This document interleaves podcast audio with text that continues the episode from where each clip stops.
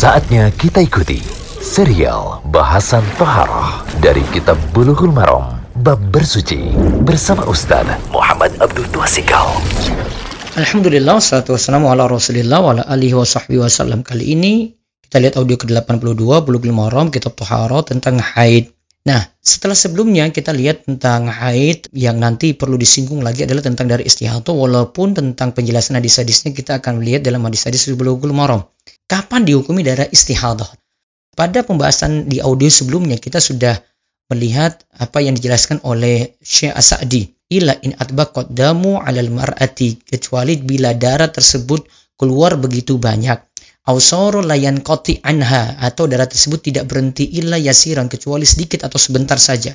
Fa innaha tasiru mustahadah, maka darah tersebut dihukumi darah istihadah.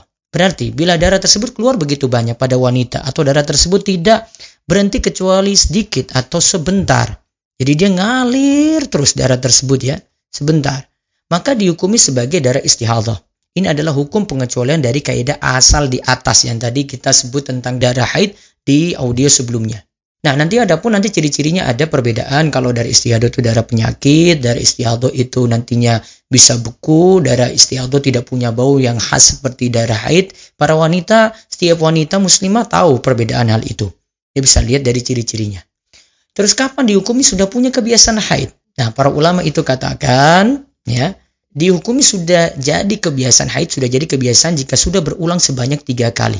Inilah pendapat yang masyhur dalam mazhab Hambali, dipilih pula oleh Syekh Ibn Baz dan Syekh Ibn Utsaimin.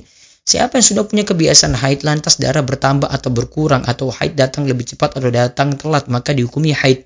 Ya, maka dihukumi haid. Nah, jika darah tersebut berhenti, maka dihukumi sudah suci. Nah, inilah pendapat dalam mazhab Syafi'i, dipilih oleh Ibn Qudamah, Ibn Taimiyah, Ibn Baz, dan Ibn Utsaimin. Jadi yang punya kebiasaan haid lantas darah itu bertambah, ada waktunya bertambah atau berkurang, atau haid datang lebih cepat atau datang telat, maka dihukumi haid. Ya, pokoknya selama masih ada darah. Jadi patokannya ya selama masih ada darah. Ya, karena dalam ayat kan dikatakan wa yas'alunaka 'anil mahid, qul huwa adza fa'tazilun nisaa fil mahid. Mereka bertanya padamu tentang haid ya. Haid itu kotor, fa'tazilun nisaa fil mahid, maka jauhilah wanita pada waktu atau tempat haidnya. Maka menunjukkan kalau ada darah berarti tidak boleh wanita itu disetubui. Kalau darah berhenti berarti setelah mandi, setelah itu baru boleh disetubui. Nah, jadi ini kaidah-kaidah dasar. Mudah-mudahan bisa dipahami, dan insya Allah pada kesempatan audio berikutnya lagi kita akan kaji lebih dalam dari hadis-hadis Bulughul Maram. Semoga 4 audio muqaddimah masalah haid ini bermanfaat. Demikian serial bahasan Thaharah dari kitab Bulughul Maram, Bab Bersuci, bersama Ustaz Muhammad Abdul Tua Sikau.